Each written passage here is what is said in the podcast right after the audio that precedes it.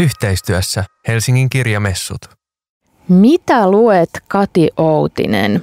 Tämä ohjelmasarja on toteutettu yhteistyössä Helsingin kirjamessujen kanssa ja lokakuun aikana me tavataan kymmenen Suomen kiinnostavinta superlatiivi kirjailijaa ja taiteilijaa ja selvitetään, miten he kirjoittavat, mitä he lukevat ja ovat elämänsä varrella lukeneet ja myös sen, mitä he kuuntelevat, sillä he ovat saaneet itse valita myös ö, musiikkikappaleet tälle tunnille.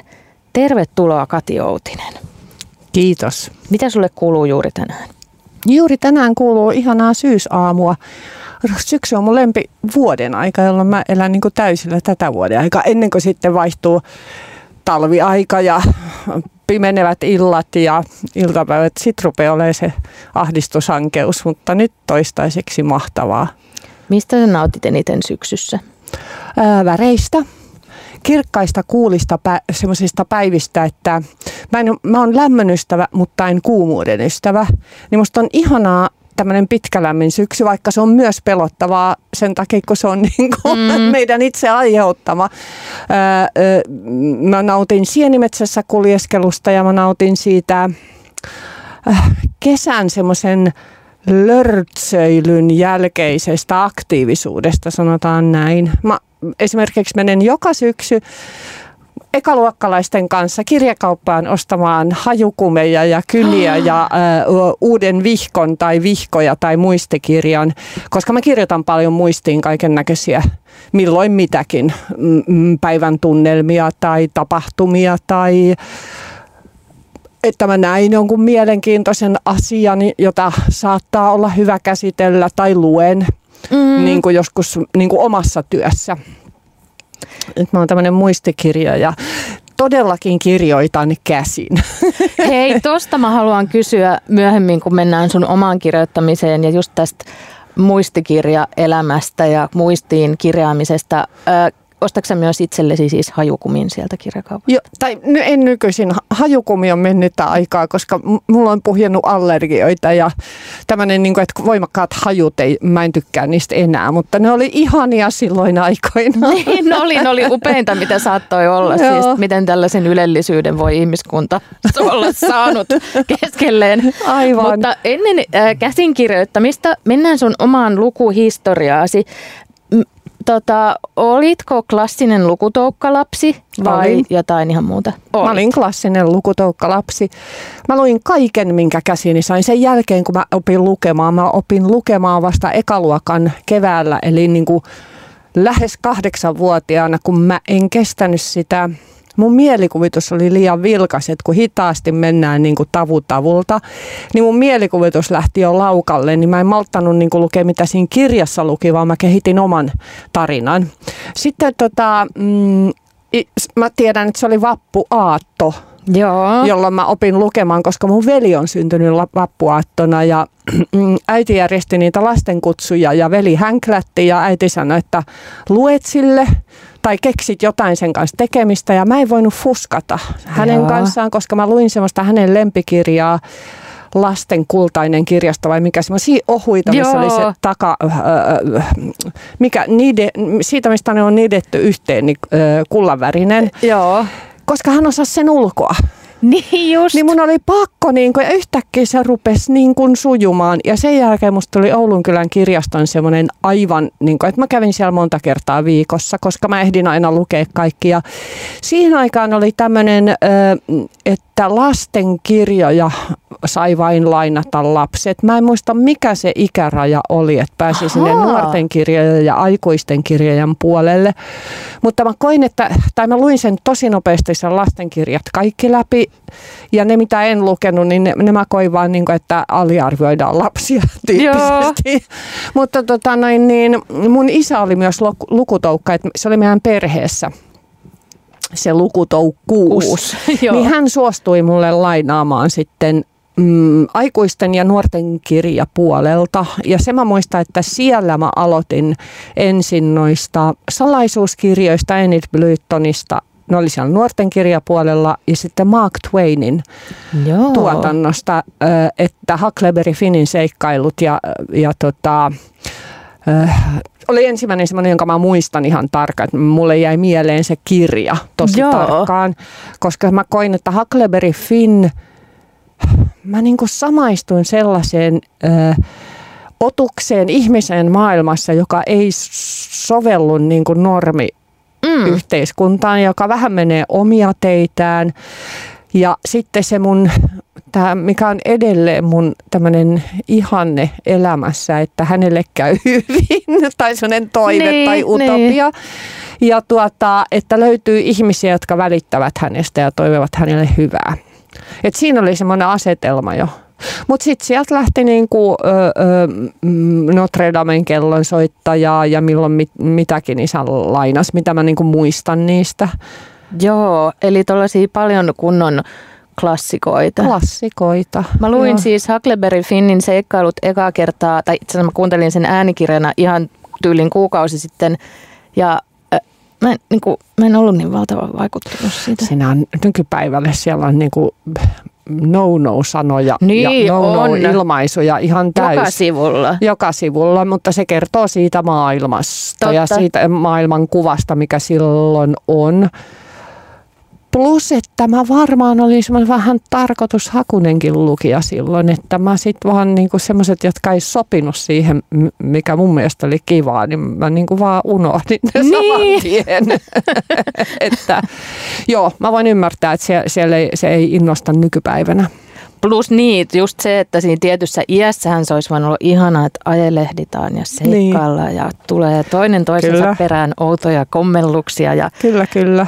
Ja ne oudot kommellukset ja oudot tyypit, joihin törmää, törmää, niin venäläinen kirjallisuushan on täynnä niitä. Että mun isä oli myös Joo. venäläisen kirjallisuuden suuri ystävä ja sieltä mä rupesin hyvin nuorena lukea Gogolia, ensimmäisenä Gogolia, mutta sitten tuli kaikki niin kuin Dostojevskit ja muut semmoisena reilu kymmenvuotiaana.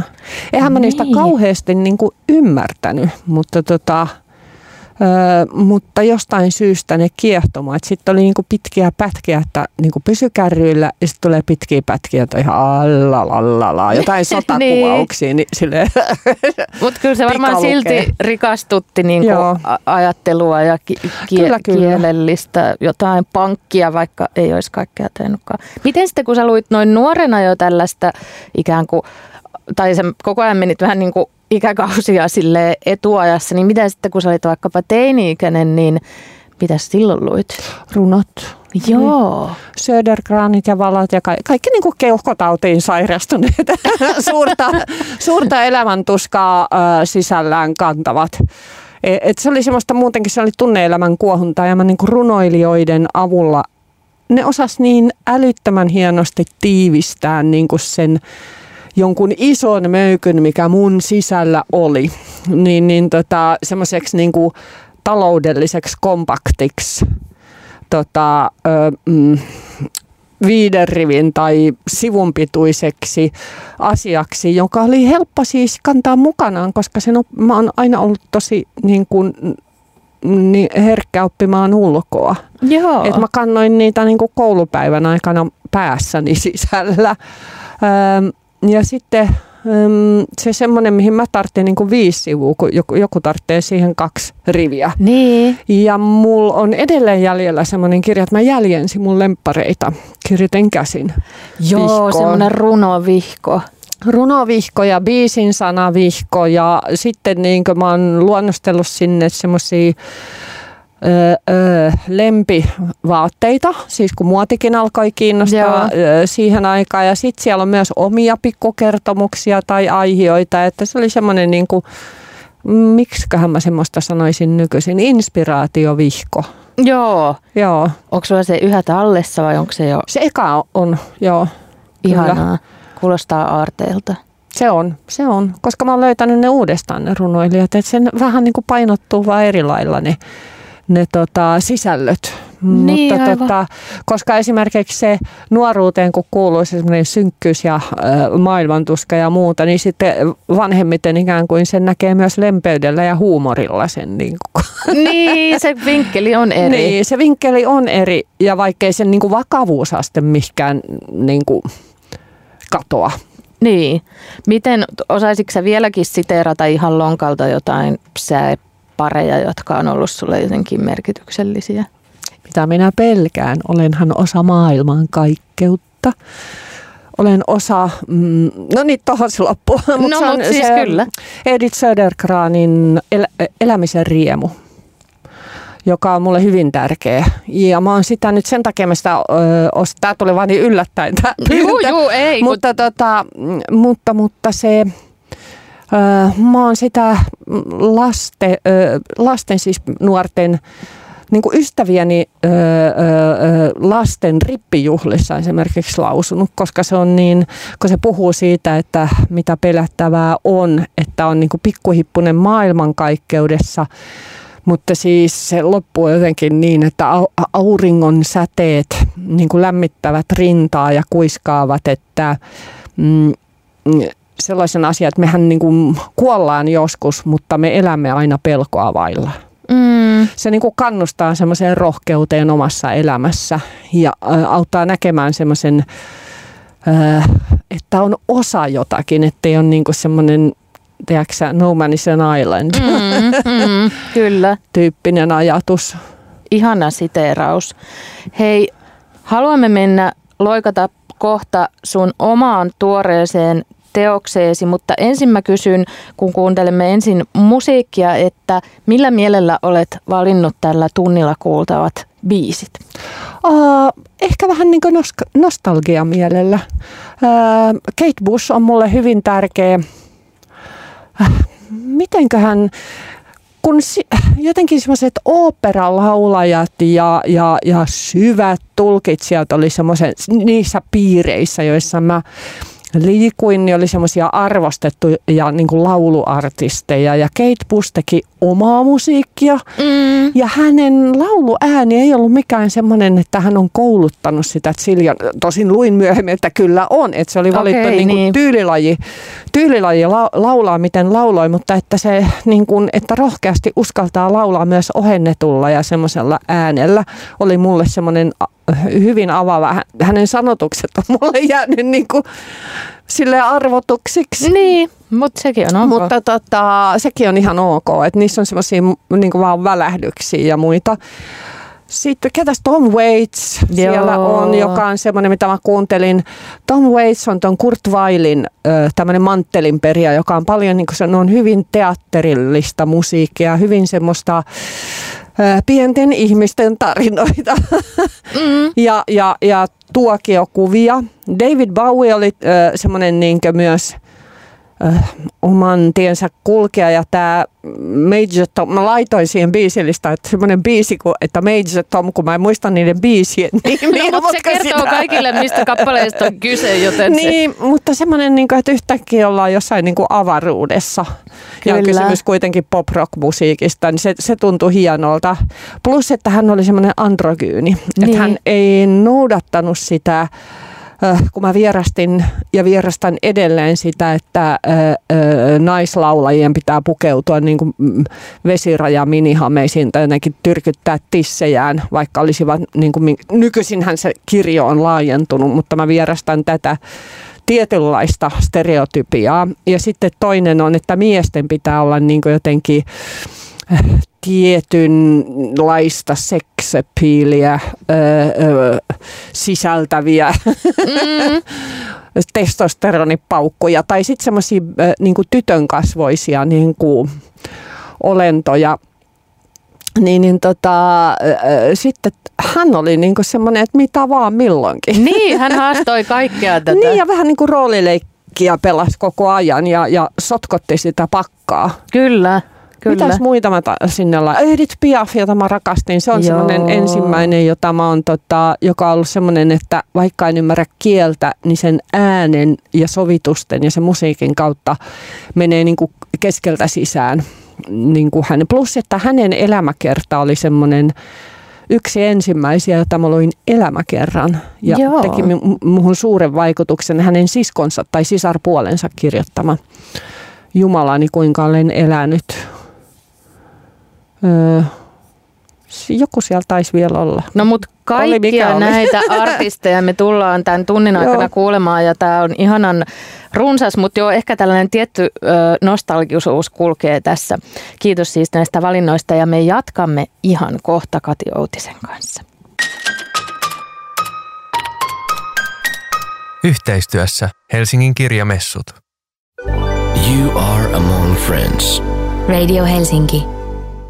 Mitä luet Kati Outinen? Me puhutaan nyt sun ö, uudesta kirjastasi niin lähelle kuin muistan. Mennään kohta jopa ihan vaan sen nime, nimeäkin aletaan purkaa, mutta ensin mä kysyn, kun sä olet niin legendaarinen taiteilija, että on tällainen liiketaloudellinen välttämättömyys, että sun elämänkerrastasi on kiistelty maailman, tai niin kuin kilpailtu kaikissa kustantamoissa, että miten, miten sä oot vuosien varrella, tätä on varmasti niin kuin sulta kyselty ja pyydetty, ja miten mm. sä oot suhtautunut niihin pyyntöihin, ja miksi sä koet, että juuri nyt oli aika kirjoittaa juuri tä, näin?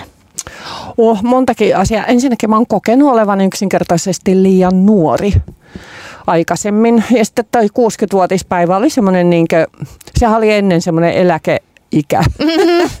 Mm-hmm. niin, niin, tota, niin mä ajattelin, että no siinä on hyvä taitekohta, plus että mä sain kirjoittaa itse. Niin. Että ne aikaisemmin on ollut, äh, nämä mm, kirjoittajat on ollut toimittajataustaisia, jotka niin mulle on ehdotettu, että jotka kirjoittaisi sen, että tehdään haastatteluja sitä sen po- po- pohjalta.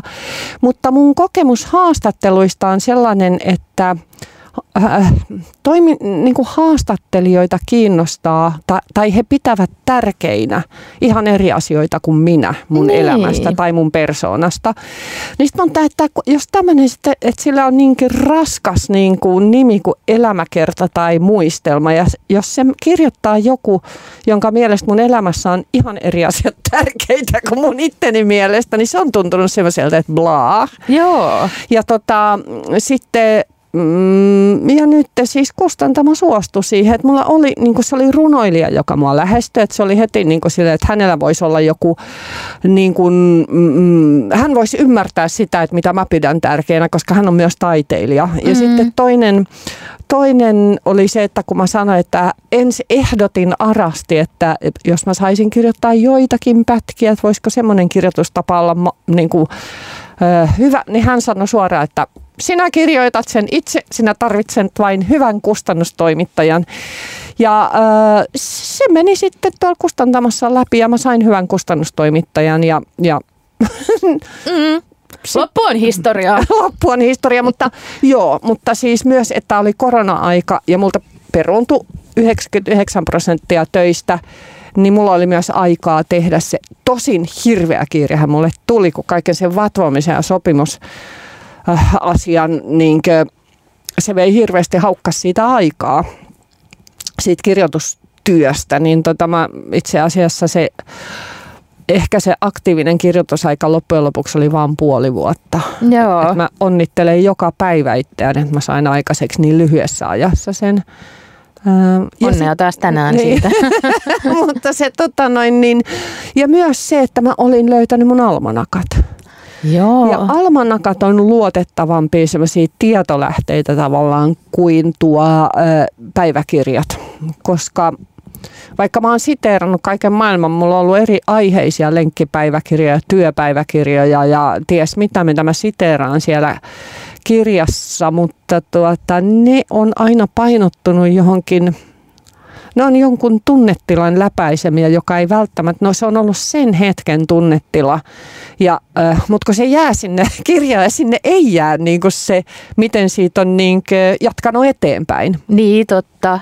Niin sen takia mä pidän niitä vähän niin kuin, että ne ei ole niin luotettavia, kun almanakkaan on merkitty, että hammaslääkäri, sähkölasku niin ja niin paljon, jonkun asian harjoitukset, nämä esitykset.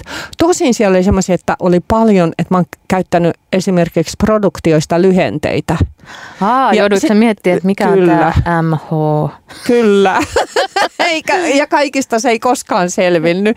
Et ihan oikeasti, että on käyttänyt elämästään esimerkiksi kahdeksan viikkoa johonkin MH. Ja ei, ei ole mitään kärryä, onko tämä TV-näytelmä, onko tämä teatteriesitys, mikä hitto tämä? No sen tietää, että jos se ei jatku se MH siellä iltaisin kello 19, niin se ei Niin, ole näytelmä, aivan. se on ollut joku kuvaus varmaankin. Mutta joo, se, semmoisia siellä on, että aika hauskaa, että elämässä on niin, kuin niin paljon semmoista kuitenkin, mi- mi- mist- mistä ei ole jäänyt jälkeä. Ja sitten taas yllättävät asiat, että kun sen avaa, se oli siis emotionaalisesti aika hurjaa, kun avaa jonkun niin kuin, tota noin niin, kalenterin aukeama yhtäkkiä tulee semmoinen että ihokarvat nousee pystyyn, kyynelet tulvahtaa silmiä ja tulee semmoinen, että ai niin tämä. Joo, Tai että rupeaa naurattaa, että voi herra jumala tommonenkin asia. niin että just. tota, joo. Mutta toihan on ihana tommonen, että se almanakka luo sen rationaalisen jonkinlaisen aikajanan, tosin siellä on se MH. Kyllä. Mutta sekin Joo. kertoo kyllä aika rikkaasta elämästä, että on joku MH, joka unohtaa, koska on myös ihmisiä, joilla ei varmaan ole sitä MHta. Niin, aivan. Kertoisi Kyllä. siitä rikka, runsaasta vaikka työelämästä. Niin. Mutta niin, ja sitten kuitenkin kun sitä tunteen läpäisemää kokemusta, kyllähän sekin kiinnostaa ja se, sitäkin on kiva jakaa, mutta just, että niillä on Niin. joku ba- balanssi ehkä niillä, Kyllä. niillä kahdella. Joo. Miten jos miettii tätä teoksen nimeä, jossa on jo tämä muistaminen niin kuin läsnä, niin, ö, no niin, sä, sä tavallaan sanoitkin jo, että on niin eri tyyppinen tämä tämä muistelma, tai miksi haluat kutsua sitä, siksi, että siinä ei ole se toimittajan semmoinen niin vinkkeli, joka ehkä Niin. rakentaisi sen aika sillä palikkamaisen järjellisesti. Että mi, myös silloin, kun on kyse muistamisesta, niin silloinhan aina tiedostaa, että tämä on vain niin kuin muistamista, että siinähän Niin, on aina tietty kyllä. epäluotettavuus tai semmoinen niin kuin subjektiivisuus, niin Kyllä. mä en oikein tiedä, mikä tämä kysymys tässä ei, kun, mä- ei, kun se on semmoista, että mä niinku hyväksyn ja ymmärrän sen, että äh, nämä on epätarkkoja. Mm. Ja mä oon myös niin kuin hyväksynyt sen, että jos mä muistan jonkun esimerkiksi lapsuudessa tapahtuneen asian jollain lailla, mun veli saattaa esimerkiksi, joka on ollut läsnä siinä tapahtumassa, muistaa sen, tai se hänelle painottuu asiat toisella lailla. Että et se on vaan, koska ihmiset ottavat samat asiat niin eri lailla. Et se on esimerkiksi taiteilijana se on se ehto, että pystyy olemaan sen taiteensa kanssa, on se, että hyväksyy se, että minä olen tarkoittanut tällä teoksella tätä, mutta ihmiset ottaa tämän ihan miten ne haluaa. Niin, Että, tota, että jos mä oon tarkoittanut jonkun hauskaksi ja ihmiset itkee, kun ne katsoo sitä, niin he ovat ihan oikeassa, mutta niin on myös minä. niin, onko sitä vähän helppo hyväksyä muuten, koska musta se on sietämätöntä, kun mä haluaisin vaan sanella, miten kaikki kuuluu ottaa, mitä mä sanon ja teen. Mä sanoin, että 45 oli joku semmoinen rajapyykki, että sen hyväksyi. Joo. Et, et mun oli vaikea tajuta, että miten tämä on kuin selvä kuin pläkkeet, kun mä oon tän, tai että kun tämäkin juttu kertoo tästä. Ja sitten on ihmisiä, joiden mielestä se kertoo tästä ja toisia ihmisiä, joiden mielestä se kertoo tästä. Että yksi semmoinen, mä muista laitoinko mä sen kirjaan, mun kokemus tästä oli sellainen, että äh, Mä kirjoitin radion kuunnelmasarjaa ja Joo. mä sain siitä myös itse roolin. Ja sitten mä menen näyttelemään äh, ja sitten ohjaaja kysyi, että mitä sä näyttelet? Ja tota, mä näyttelen ö, tilanteessa, jossa mun henkilö on saanut uuden työpaikan. Hänen ystävä tulee sinne mm, tervehtimään häntä. Joo. Ja hän ö, on kamalan tehokas. Hänellä joku puhelimet soi ja, ja tuota, ö, pitää hoitaa tämä ja tämä ja tämä. Ja ystävä odottaa ja odottaa ja odottaa. Mä olin ikään kuin kirjoittanut mielestäni kohtauksen, jossa mm, ihminen niin kuin on pätevä ja kiireinen töissään. Joo. Mutta siellä oli sellainen alateksti, että hän pelkää paljastuvansa, että hän, Mm. tai että hän pelkää, että hän ei ole pätevä, että hänen pitää olla niin kuin kiireisen näköinen koko ajan. Hän pitää esittää sille tota noin, niin ystävälle, että näin kiireisen minä olen nyt Niin täällä. just. Öö, ja sitten kun mä tein sen kohtauksen sitä kautta, niin yhtäkkiä se rupesi toimimaan. Että ei itsekään aina tajua, että mitä kirjoittaa tai mitä näyttelee tai mitä Niin. tekee, koska äh, niin paljon siihen tekstiin saattaa vyöryä semmoista, minkä joku toinen huomaa ja mitä itse niin tuo ajatelleeksi. Niin, että se voi mennä noinkin päin. Kyllä, kyllä. Entä voi, tapahtuuko sulle yhtään tässä kirjoitusprosessissa sellaista, kun Onkohan se Jenni Pääskysaari, joka taannoin kertoi esikoisromaaninsa kirjoittamista, joka kertoo hänen lapsuus- ja teinivuosistaan, niin hän kertoo, että tavallaan kirjoittaminen on hänen mielestään muistamista. Sinänsä, että kun istuu sen näppäimistön tai kynän ja paperin äärelle, niin että kun häneltä oltiin kysytty, että miten sä voit muistaa näin paljon tällaisista kaukaisista tapahtumista, niin että tavallaan se ei tietenkään pakolla voi mitään muistaa, mutta että muistaa paljon enemmän kuin luulee, kun ikään kuin Joo. asettuu niiden muistojen äärelle. Niin onko sulla ollut sellaista kokemusta? Kyllä, on ihan niin kuin kirkkaana. Joo. Koska tota, ja mä koin se myös kauhean rauhoittavaksi, että nyt mä asetun tämän asian ääreen. Sitten sieltä myös oli semmoisia, jotka on niin kuin silleen, että mi, miten tämä nyt meni. Niin mä suoraan sysäsin ne pois. Niin kuin, että kyllä ne sitten pöksähtää. Jos, mm. jos tämä on tärkeä asia tai merkityksellinen mulle, niin mä muistan tämän joku päivä. Ja, ja sitten keskityin niihin, jotka tulvahti mieleen. Mutta se oli, että antoi niille tilaa ja, ja suostui ottamaan ne vastaan, ne mitä tuli. Ja sitten toinen oli, että miten mä pääsin käsiksi esimerkiksi lapsuuteen ja nuoruuteen oli, kun mä rupesin muistelemaan niitä paikkoja, joissa mä oon miet- viettänyt nuoruutta ja lapsuutta. Ja sitten niiden paikkojen muistamisen jälkeen niihin rupesi sijoittumaan tapahtumia. Joo.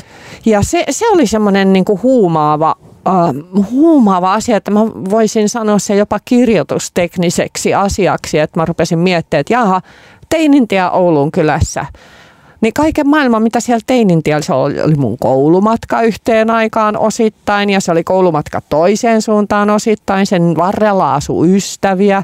Sen varrella oli semmoinen kartano, jota mä vähän pelättiin, kun siinä oli niin synkkä tota, kuusiaita ja niin edespäin. Että se rupesi niin kuin, se yhtäkkiä niin kuin aivan, mehän oltiin siellä kuusiaidan takana ja vaklattiin. Mm. Mutta tota, että se syötti tällaisia asioita ja sitten toisaalta tapahtui tämmöinen, että muisti jonkin asian 80-luvulta. Ja se toi jonkun vastaavan asian, jossa suhtautumistapa vastaavaan asiaan on ollutkin vähän erilainen niin 2000-luvulta, joka taas toi mieleen jotain niin kuin 60-luvulta. Niin, niin kuin varhaislapsuudesta, että se muisti toimi myös niin kuin, hyvin ristiin ja ees sun taas. Niin, että ne muistot vähän niin kuin keskustelee keskenään Kyllä, tai houkuttelee esiin uutta. Joo. Hei, mä... Se ajan antaminen oli se ikään kuin niin. asettuminen sen äärelle, oli se jotenkin taikasana. Toihan on aika hyvä semmoinen kirjoitusniksi ehkä ylipäätään, vaikka ei kirjoittaisi edes muistelmatyyppistä, niin että miten tuollaisia tapahtumia ja anekdootteja saa Joo. kutsuttua mieleensä. No kyllä, mutta se on se ajan antaminen. Onko nykyisin kellään aikaa niin. ilman covidia? Kysynpä vaan. Aivan.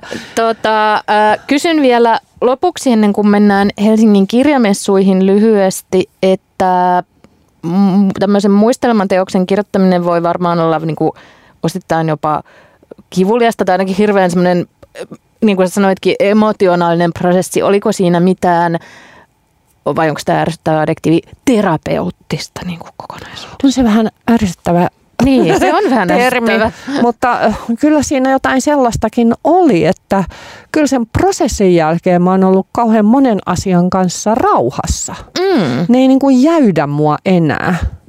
Että mä tiedän, oliko se terapeuttista, että mä vähän pelkään öö, en pelkää ammattilaisten terapiaa. Mä pelkään mm. siis semmoista kyökkiterapiaa ja nettiterapiaa ja someterapiaa, kun löydetään niin kuin, öö, kaiken näköistä terapoitavaa ties mistä.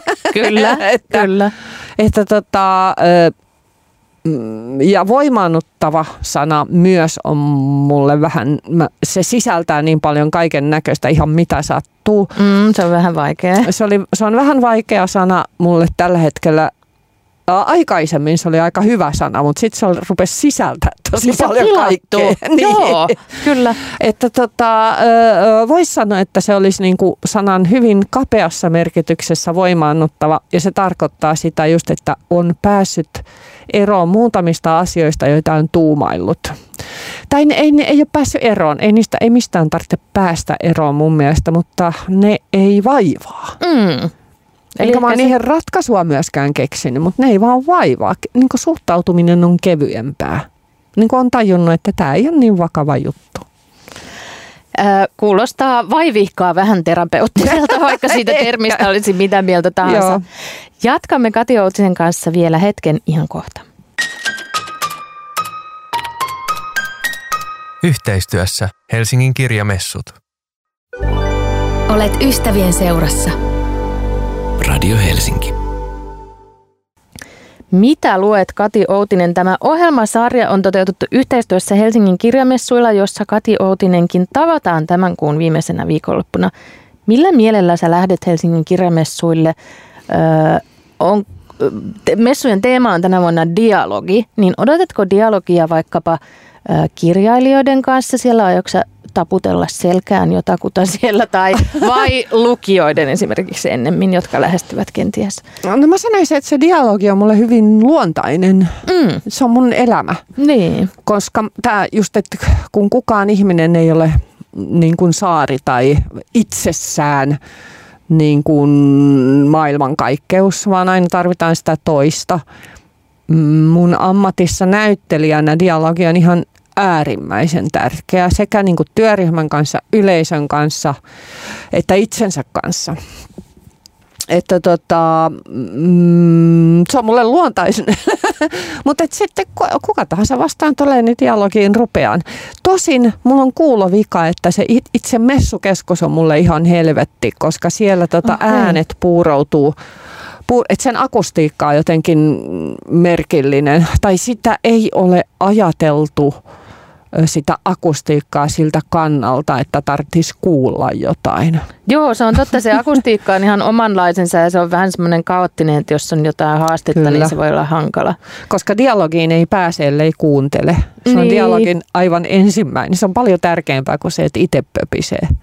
Entä toi, kun aiemmin sä sanoit, että sä oot tottunut siihen, että yleisö ottaa sun tekemän asian ja tulkitsee sitä aivan miten lystää, niin onko se erityisen riskaabelia silloin, kun sä oot kirjoittanut sun omasta elämästä, että onko se uhka silloin suurempi, että joku tulee selittää jotain ja sä ajattelet, että no en mä nyt sitä, että sä puhut nyt mun elämästä, että ei se nyt näin, vai Mä tota pelkäsin. Joo, Anteeksi, joo. joo. Mä pelkäsin tota etukäteen, että kun mä oon näin, kun mä olin tosi avoin ja suora, kun mä oon saanut avoimuutta ja suoruutta lahjaksi, niin mä halusin antaa sitä myös muille.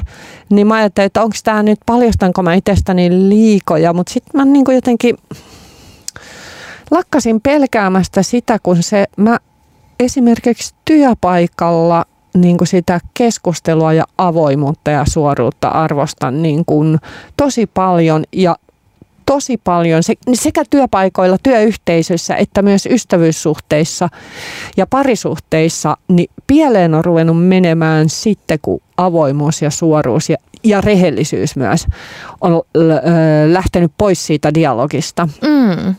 Että tota, sitten mä tajusin, että ei tässä ole mitään semmoista, että kun mä tajusin, että mä en myöskään kenestäkään ihmisestä ole kirjoittamassa kenestäkään toisesta ihmisestä mitään ikäviä asioita, että et, et, et, ne mä olisin, jos mä olisin alun perin niitä kirjoittanut, ne mä olisin varmaan pyyhkinyt sieltä pois, koska m- miksi mun elämäkerrassa pitäisi kertoa jostain toisesta ikäviä asioita. Mm. Ö, ja niin silloin mä lakkasin pelkäämästä sitä, että kun tää, että jos tän joku ottaa jotenkin ikävällä tavalla, niin se on vain minä, joka kärsin. Että kun sitten jos munaa työyhteisössä, niin se on kaikki työpaikan ihmiset, Niin, jotka niin. kärsii. Sitten mä, sit mä rupesin olemaan jopa helpottunut. Ja se, että ah, mä voin olla avoin ja suora, koska tämä ei niinku vahingoita muita. Mm, niin just. Eli ö, sä käyt pelotta dialogeja myös Helsingin kirjamessuilla. Joo, mä oon käynyt, joo. Mulla on semmoinen esitys, tai melkein joka esityksen jälkeen, mitä mä oon itse tehnyt, niin mä käyn yleisön kanssa dialogia, koska se on vaan niin mahtava yhdessä purkaa sit se kokemus. Ja mahtava saada kuulla, mitä ajatuksia ihmisissä herää ne aiheet, mitä mä käsittelen, niin, niin miksi mä nyt sitä tässä kirjankin yhteydessä tekisi, että Sitä on luvassa siis aivan lähiviikkoina Helsingin kirjamessuilla. Lämmin kiitos tästä keskustelusta ja kohdataan kirjamessuilla. kohdataan kirjamessuilla. Kiitos. Kiitos. Yhteistyössä Helsingin kirjamessut. Olet ystävien seurassa. Radio Helsinki